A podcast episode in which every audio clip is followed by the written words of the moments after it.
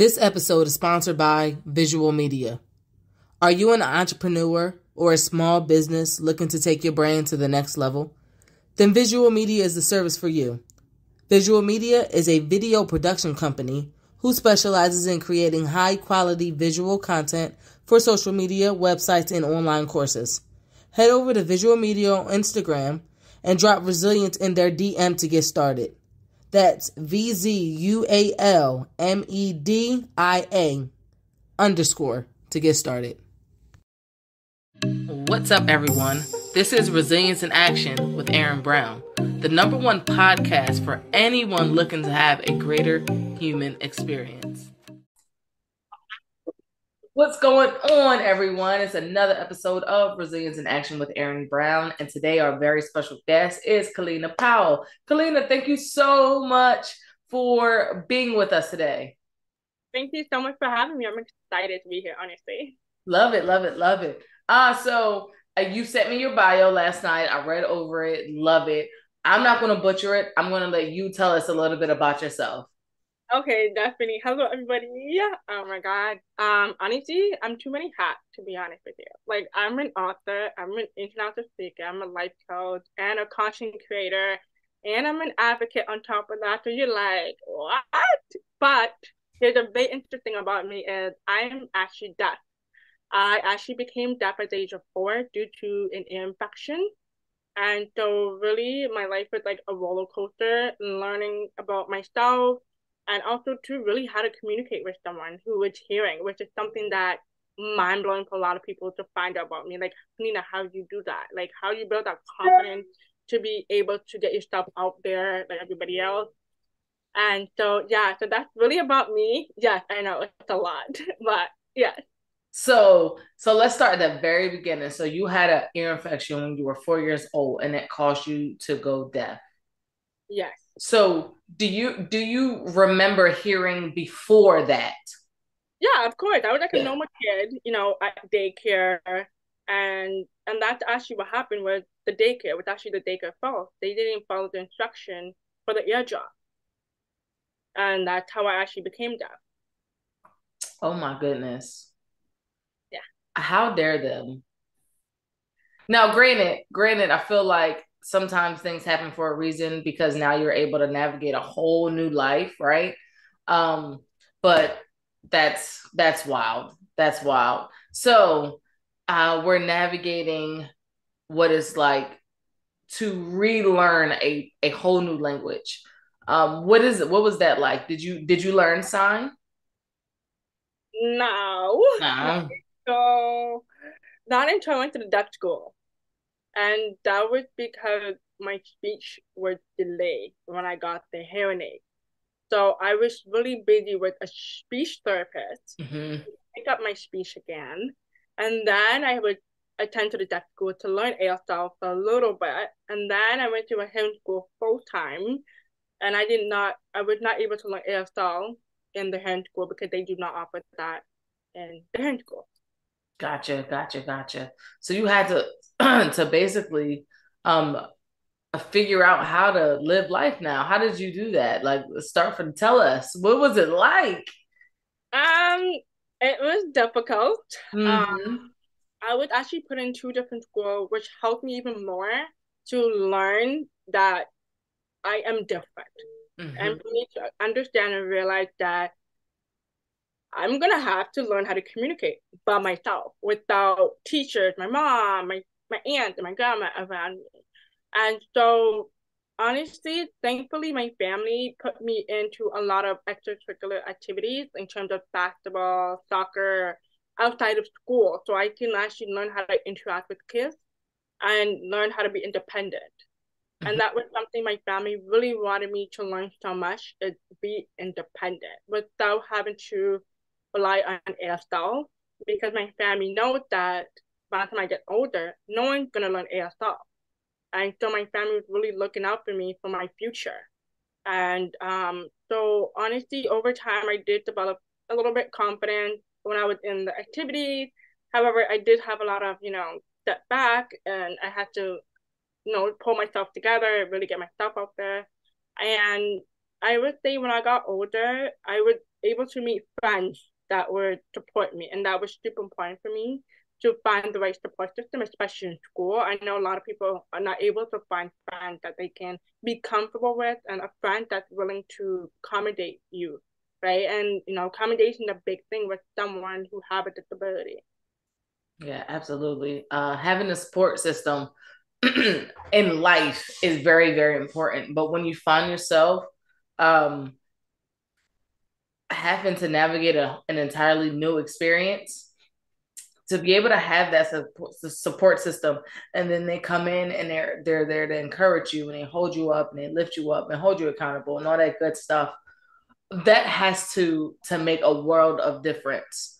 Uh, what? Ah so you played sports right? So yeah. so what was your favorite sport? Soccer 100% soccer soccer. What is it about soccer? My sister in laws play soccer, and they're like all about soccer, soccer and softball. But soccer is like their thing, and it's so cool to um to watch them play. So, what was it about soccer that really drew drew you in?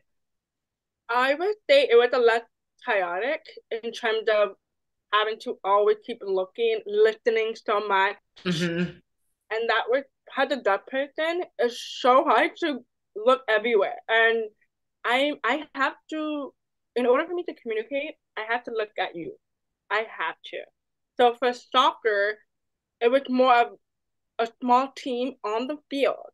So my team and I can literally communicate super fast and they're like and they were freaking out because I'm a forward. I'm always a forward. So they always be prepared for me. And they're like, hey, Kellina, you're fast. You need to go. Just go. We can't keep up. Just go. And I said, okay. And I will look back. And then it's very easy for them to do a sign quickly, quickly for me. They'll be like, go. Or they'll be like, stop. Or, you know, it's very easy to communicate, I would say, for me for soccer. Because you can just turn around. I can just simply turn around and be like, go, yes, no, what do you want me to do? Pass, pass. You know, it's very quick. Um, compared to other sports, like it's very chaotic. Like you have to look, the whistle, and this and that, you know. And the game is very simple for me to follow, especially as a deaf person on the field. It's really really easy for me to just just like okay yeah soccer kick kick kick kick that's it okay that's it I don't have to do anything more. Yeah.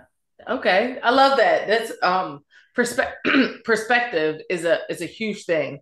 And um I I'm as as I think of like the other sports. I know you said you play basketball as well. Thinking about basketball, there you like you said you do have the whistle, and and there's a lot more that you have to pay attention to, opposed to soccer where you're you're running, you're having fun, and the the signals uh, and what you need to do, they're able to let you know like that in that quickness. So, were you good?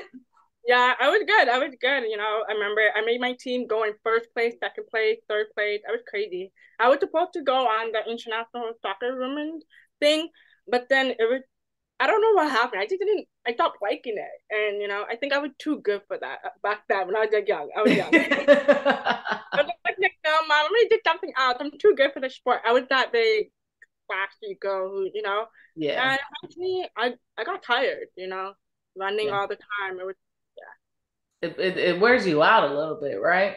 Uh, exactly. It really does. I'm like, okay, I'm tired.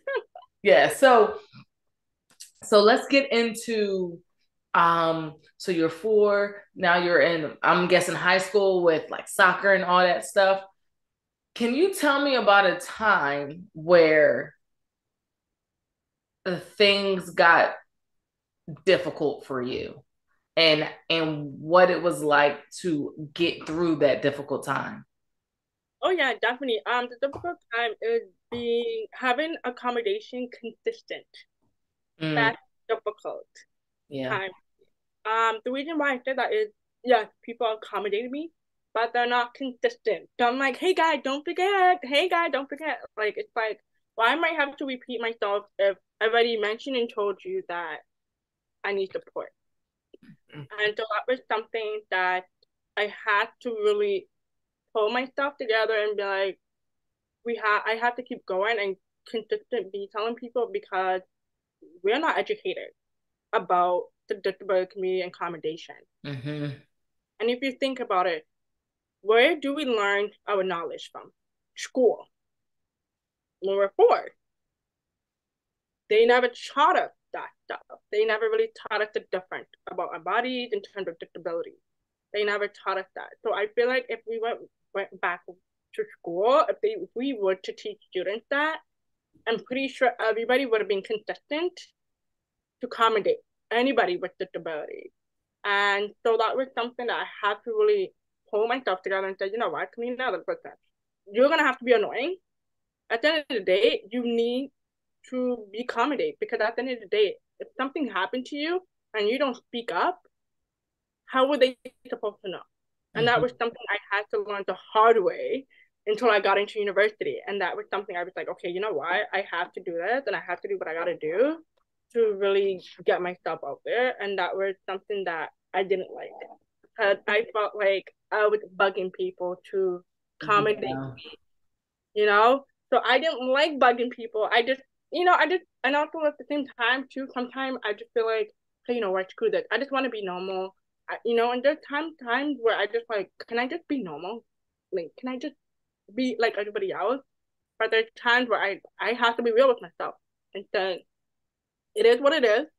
Suck it up, and you need to ask for help. Yeah, yeah. I- hey, hey, hey! Did you know I wrote a book? It's called The Value Method Five Steps to Unlocking Your Greatest Potential. And in it, I share just that. Five wildly easy, actionable steps that will set you up to have a greater human experience daily. I've included interactive worksheets and small assignments at the end of each chapter. You're literally creating a living blueprint of your best life. Be sure to check out the show notes for the link to purchase your copy and a copy for a friend. I know um, when I tore my ACL, oh, this was back in like 2012, um, to maybe 2013, something, it was a long time ago. I tore my ACL, and I've never been one to really ask for help. But I had a big old cast. I had just had surgery, and it was to a point where I was so I had to be humbled enough to ask someone to help me go to the bathroom. So I absolutely understand what it was like to have to ask someone that, you know, and you feel like you're being a pain, you feel like you're, you're being a bother. Uh, but at the end of the day, you you need something. And the people around you will show up for you but you just have to consistently let them know like hey like i need i need you. I need help. Exactly. Exactly. Yeah yeah. Oh, I, oh my gosh, it was terrible. I needed help up and down the stairs, in and out of the house, and it was just, I kind of felt, I felt bad. I felt, I felt, I felt shameful, right? right. I felt a, a a level of shame, and it's such a a paradox because where does that shame come from where where did we go wrong in society where it was shameful to ask for help? Yeah. You know so if yeah. Oh my gosh. So you're you get your accommodations kind of on a semi-consistent basis without you like like i need help i need help i need help. Um what what school did you go to? What um what university? Okay, so I'm located in Canada, Toronto, you guys. So I'm not in the States. Gotcha. Okay, in Canada. All right, Canada. Yeah, I'm in Toronto. I actually went to York University. Gotcha, gotcha, gotcha. And what was that experience like? Okay, you guys, are you guys ready for some tea? Because I got something really oh, good. tea. So honestly, so my first year was not good. Like you guys can be really surprised. So I had very few good professor, really accommodating. I was good to go. I have um, a disability counselor who does my accommodation letter, who kind of walked me through university, let me know what uh, the accommodation around the campus. And so this one professor I have, I don't know why, But like my guy, um, so I actually the first day I showed him my commendation. The very first day. That's what my disability counselor said. It's very important that you tell them now the very first day so that they are aware. So that way there's no surprises.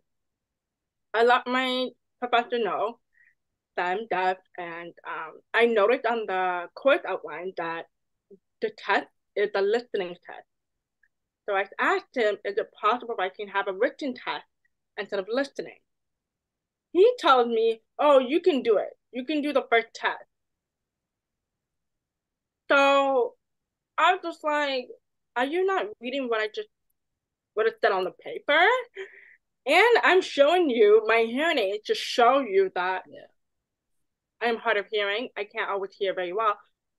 Anyway, so middle of the class now, I'm passing. I only did probably one big test, and I got a 50%.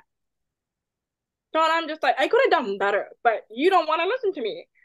And so toward the end of the course, that's when he noticed that my grade dropped. So I was like, sir, I told you to have accommodation and you are not accommodating me. And so the final exam was also a listening test. So final exam was like 50% of our grade. So I just said, I'm not doing this exam, sir. I mentioned to you so many times. And he was very disrespectful. I had to contact my disability counselor to reach out to him to see what we can do. He completely ignored her email. Completely ignored her email. I failed the course. So I ended up, yeah, I know, he failed rude. And so what happened was I literally took it to the next level. I was not playing. I said, you know what, screw you. I'm reporting you. And my counselor had proof of the email, everything. Because she's like, yeah, like, are you crazy? And we reported to the head of his department. They were shocked. They were like, what? And so, like, you know what? Your grade will be removed. So, yay, good news, but same time, it's bad. Right? It's like, why would you allow a student who need accommodation suffer going through all this headache where you could have just accommodate the student properly? You know, and especially too, I had other four classes that I had to focus on, but you're giving me a headache. And I was like, what the heck? And yeah, that was my first year experience in university, honestly. I had other great experience. I had amazing um, note takers. So uh, for those who have a disability, we are provided with note takers or any support um, support person. And so I actually had a note taker for mine. She's amazing. Uh, she followed me all four of my classes. She's amazing, terrific. And um, I was getting a lot of support and help from my first year. Mm-hmm. But second and third year got a little bit tricky because it gets harder as you go on to university. Yeah. So it gets really tricky. And I'm like, oh my God, I need help. Um, however, I had to really navigate and learn how to, again, accommodate for myself. But it got easier had the year went on. I had to learn how to be consistent, obviously. Again, consistent, which we all hate that word, but too bad. That is the word, being consistent in university. But overall, I really did have a really good university experience. Um, and also too, my last year of university, I actually met a deaf professor, which is mind blowing. Um, he is amazing. I don't know how to tell you guys. Like he was amazing. He was my math teacher. I hate math, so it was even better for me. And um, yeah, him and I connected really well. We spoke a lot about career wise because I was actually, you know, my last year didn't know what to do. I'm like, what the heck am I supposed to do after psychology? Because I have a psychology background. So there's so many bridges that you can do with that, right? Yeah. So. So what did you end up doing? So, oh god. So I ended up doing was I ended up becoming um a shelter home worker for young girls who are pregnant. It was pretty amazing. I love that work. Amazing. That that work in itself is so fulfilling. Exactly, exactly. It was very interesting experience to be honest because I am I'm not always surrounded by pregnant women. So all my friends remember we're all young. So but we never no one in my family, well, except for one friend of ours who got pregnant at 16, but um, none of us really got pregnant at a young age. So it was very cool to see how young girls transition into a young mom. to really kind of guide them, teach them how to be a mom So that was a really fun experience. I love it. I love them. Um, and and then from there, I actually became a life coach. I decided to open my own business, becoming life coach for people, for young adults um, who also are hard of hearing, who are deaf, and also other disabilities as well, not just the deaf community. And and then I end up writing a book about me being deaf.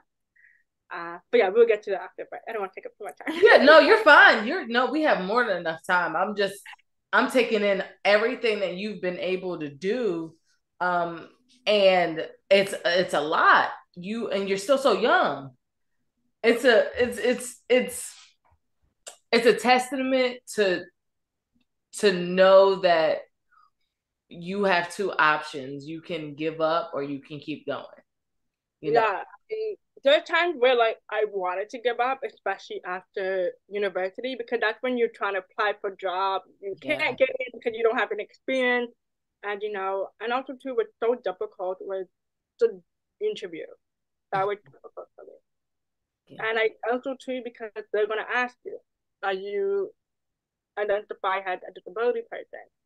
So a lot of people don't feel comfortable disclosing that. And I am one of those people. I do not feel comfortable because I feel like that would be the step back of getting a job.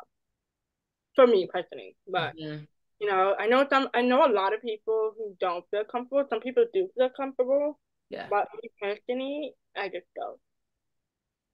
Gotcha. So you so you um when you fill out your applications, you don't put that you're that you have a disability. No, not until after, because yeah, I feel not, like yeah, not until after. It's like why are you asking that question right at that moment? You know? Yeah. People take it personal. I know a lot of people take that question very personal. They're like, "Why are you asking me this?" There's a lot of questions in the the the job application process that aren't necessary. You know, yeah. when I show up, you'll see that I'm black. Like, why does that matter? why does that matter? Right? when I show up for an interview, oh. you know, it's just a lot of that stuff is is dated and i definitely think that we need to revamp um, revisit and revamp what that process looks like exactly exactly i feel like they need to change the question a lot absolutely yeah yeah Okay, so let's talk about life coaching. Oh, love it, love it. Love so it. you you decided that you know what? I figured out how to navigate this um this journey. Now I I'm to I'm at a point where I want to help other people navigate their journeys. Um start there. What was that like? It was very interesting being an entrepreneur and also being a dog person just because everybody I look around is hearing. So I'm like, am I the only one who's a deaf life coach here? And um, even when I asked for mentors and coaches, um, because I did hire probably I would say two or three coaches and mentors mm-hmm. to really into this industry. And um, it was very interesting how how to be an own business, your own boss, your own CEO. You do what you want to do, there's ideas and you know learning about different ways to get clients is very interesting especially how big social media has grown and I love coaching. I remember I got my first clients through my friends. My friends were actually my first clients. And they, you know, they're very supportive. I love them. And they go, want to coach me, Kellina. I want to, you know, I'm like, okay. um, they were amazing. I realized so much about being a coach versus a therapist, a psychologist. It's two very different things, and that was something mm-hmm. I learned a lot. Hey, hey, hey. If you're enjoying this content, do not forget to rate and review.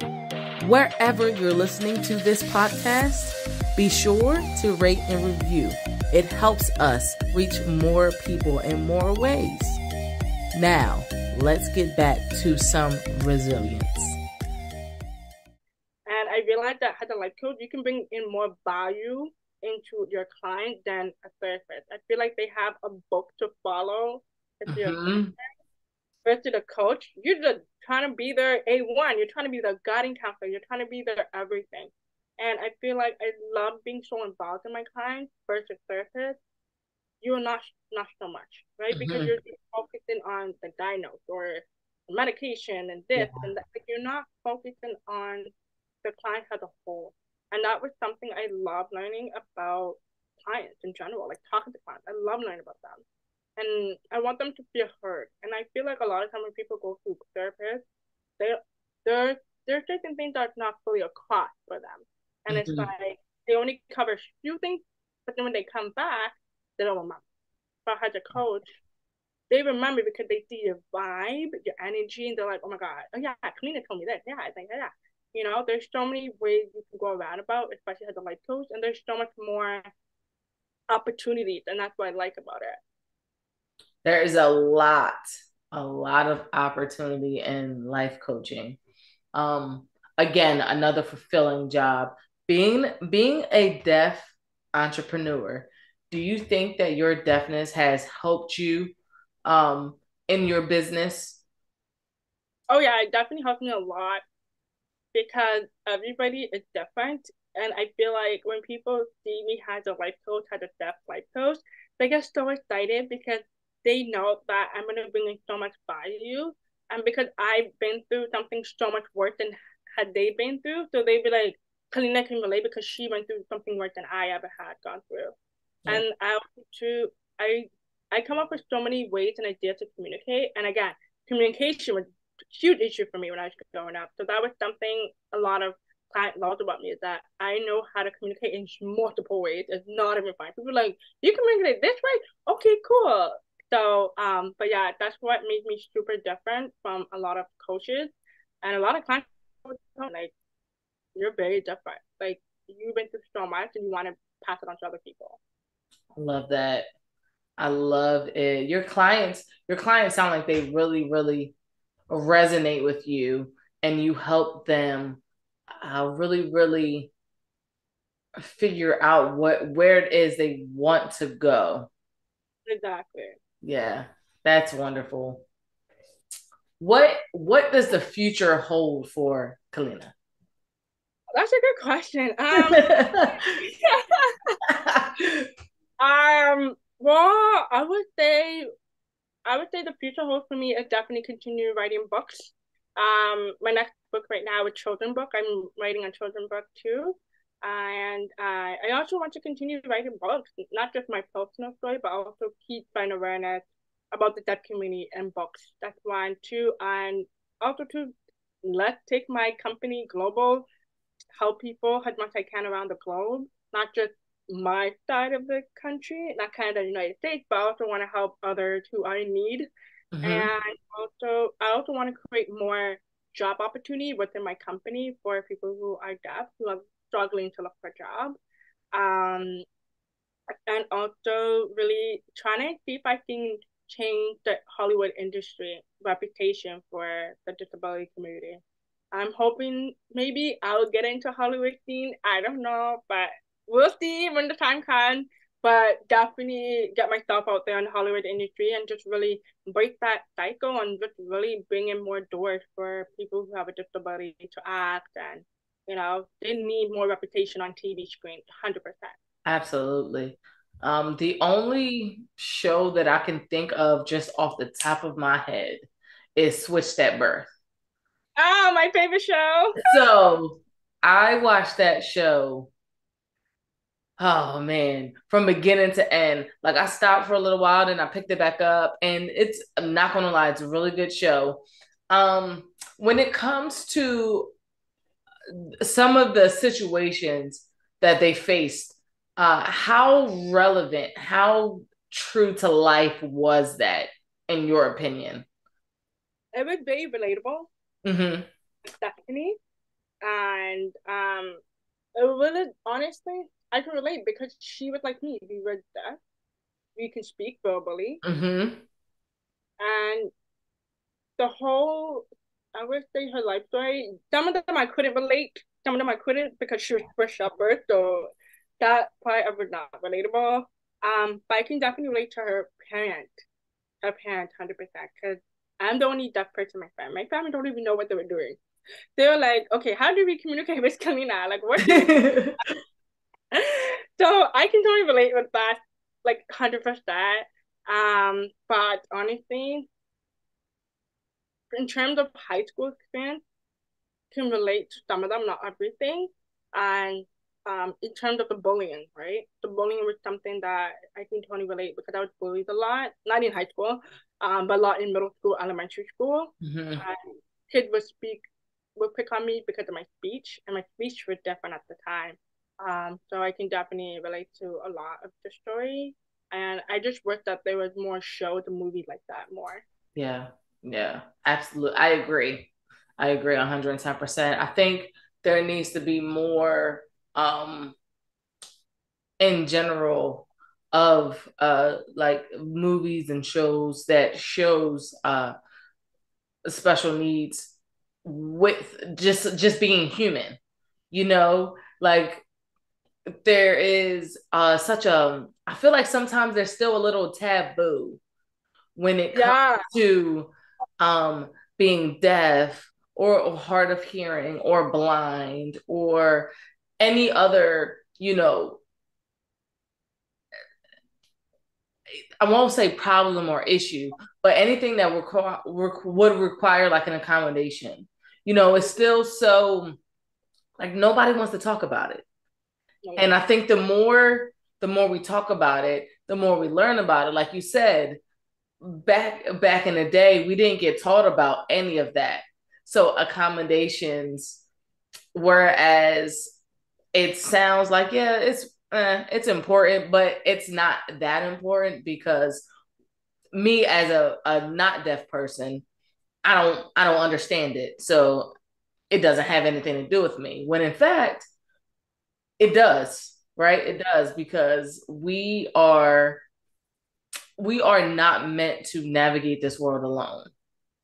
And to be able to step in someone else's shoes, to be able to look through their their lenses to be able to understand what life has been like for them that takes us we have to take a step back if we don't take a step back to reflect it does a disservice for everyone else involved i'll never fully understand um, i'll never fully get it but also i think we have to try right? We have to put forth the effort.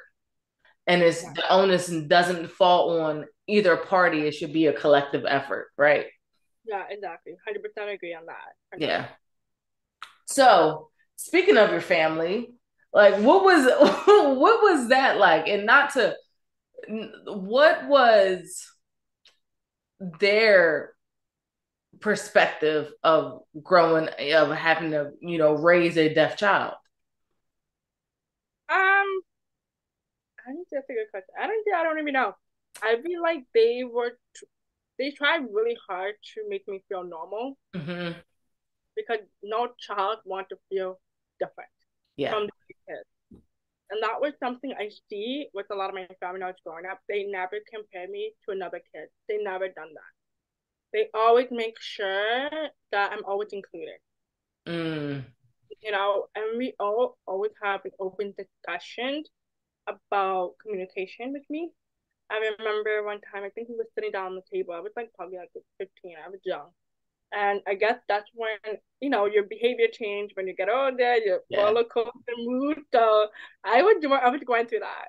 And I remember my mom and my grandmother would talk to me, and she would used to say, like, listen, you're getting older, we need to learn how to communicate with you better. It's gonna be different. And you know, and we had open discussion and my family sometimes forget when they're calling me in the house and I can't hear them. and then they forget sometimes like, oh, I have to call her and they have to call me like, oh, my bad, I forgot. We were calling you, but you didn't hear it. I'm like, obviously not. so there's a little thing they forget, but it's natural to them. And um, so even with the doorbell, for example, like the doorbell is very important for me and my family. We make sure that the doorbell is really loud so that I can hear. And obviously, our bedroom is so far from the door, so they have to figure out how to find a really loud doorbell for me. Yeah. And um, so my family learned a lot by me, to be honest. And especially my mom, she's also in social service um, career as well. So she's very aware with, you know, accommodation and how to talk to someone who is also deaf. So she's already in that stream. And my grandmother was the expert from day one when uh, because my grandma was actually a nurse at the time. So she really knew what she was doing with me when I became deaf. So there was no issue with my grandma. Um, but yeah, sometimes my family just forget that I'm hard of hearing sometimes. Sometimes I need to look at them when they're talking, even when they're cooking and they're like cooking and they're trying to talk to me. I'm like, I need to see your face. Yeah. You know, so little things they sometimes forget. Uh, but yeah, my family really did learn a lot when come to me, but overall, they make sure that I was comfortable. That's something that I realized with my family. They make sure I was comfortable, make sure I don't feel different. Yeah, that's very important. Yeah. Very important. Oh, goodness gracious. You have such a beautiful a roller coaster of a story and your um your willingness to be open and talk about it and share it is I would say commendable, but I think even that word is too small. I think even that word is it doesn't do it doesn't do it justice. Um because not only are you a deaf person, but you're black. Yeah. And and I feel now, and correct me if I'm wrong, but that adds a whole nother layer to the things that you've had to overcome, the obstacles you had to learn how to navigate. Oh yeah, hundred percent. I feel like that's in that's a lot in schools. Yeah. yeah. Goodness. Yeah. A lot. I tell people my story. Like I they talk about my story. It's just crazy, and it's like you know, and I feel like it is an extra layer. You're deaf, you're a woman, and you have a disability. So that was like literally three layers for me to really crush that rock and be like, I need to keep going. Yeah. Yeah, well, you're crushing it. Thank you. Yeah, you're doing it. How can we find you on social media and how can we support you? Um, everybody can support me by buying my book, please. I would love that. And honestly, my book, um, it's called Every Day I Am Just Deaf. You can find it on Amazon. You can definitely type in Kellina Powell, and my book will be right there for you. Definitely support me on that. And also, if you are interested in, you know, having me to be a coach, definitely reach out to me on my website, which is kellinaempowerment.com. And if you are interested in watching my content, um, you can definitely reach out to me on Deaf Queen Boss on Instagram. Love it. Love it, love it, love it, love it, love it. I'll make sure I'm I add all of that, which is why I asked for your social media. I'll make sure I add all of that in the show notes so we can get to your book, so we can get to your website and we can click those links and click away. Yeah. Right. Love it, love it, love it. Um, I have one final question for you. Okay. Ready? What does resilience mean to you? Oh goodness. Um, that's a good question. Uh, resilience, honestly, is being true to yourself. Always be mm-hmm. true. That's all I have to say. I couldn't say more, but I'm gonna be honest. You have to be honest with yourself to be true to yourself. To really know what you want and what your needs are. Because you won't know it if you don't be honest with yourself and be true to yourself. Mm-hmm. I always say that I, I, guess as human beings, we love to hold up a mirror um, for everyone else, but we hate to turn that mirror around and to look in it and face what we see, what's that reflection that's coming back to us, uh, because it makes us be honest. We have to be truthful, and we can't lie to the mirror, you know. So being honest, being truthful is resilience in action. Exactly. I love it. I love it. Kellina, thank you so much for spending some time with us and sharing your story. Thank you. Of course. Thanks for tuning into this week's episode. If you enjoyed it, be sure to rate and review. And remember, resilience in action will always lead to a greater human experience.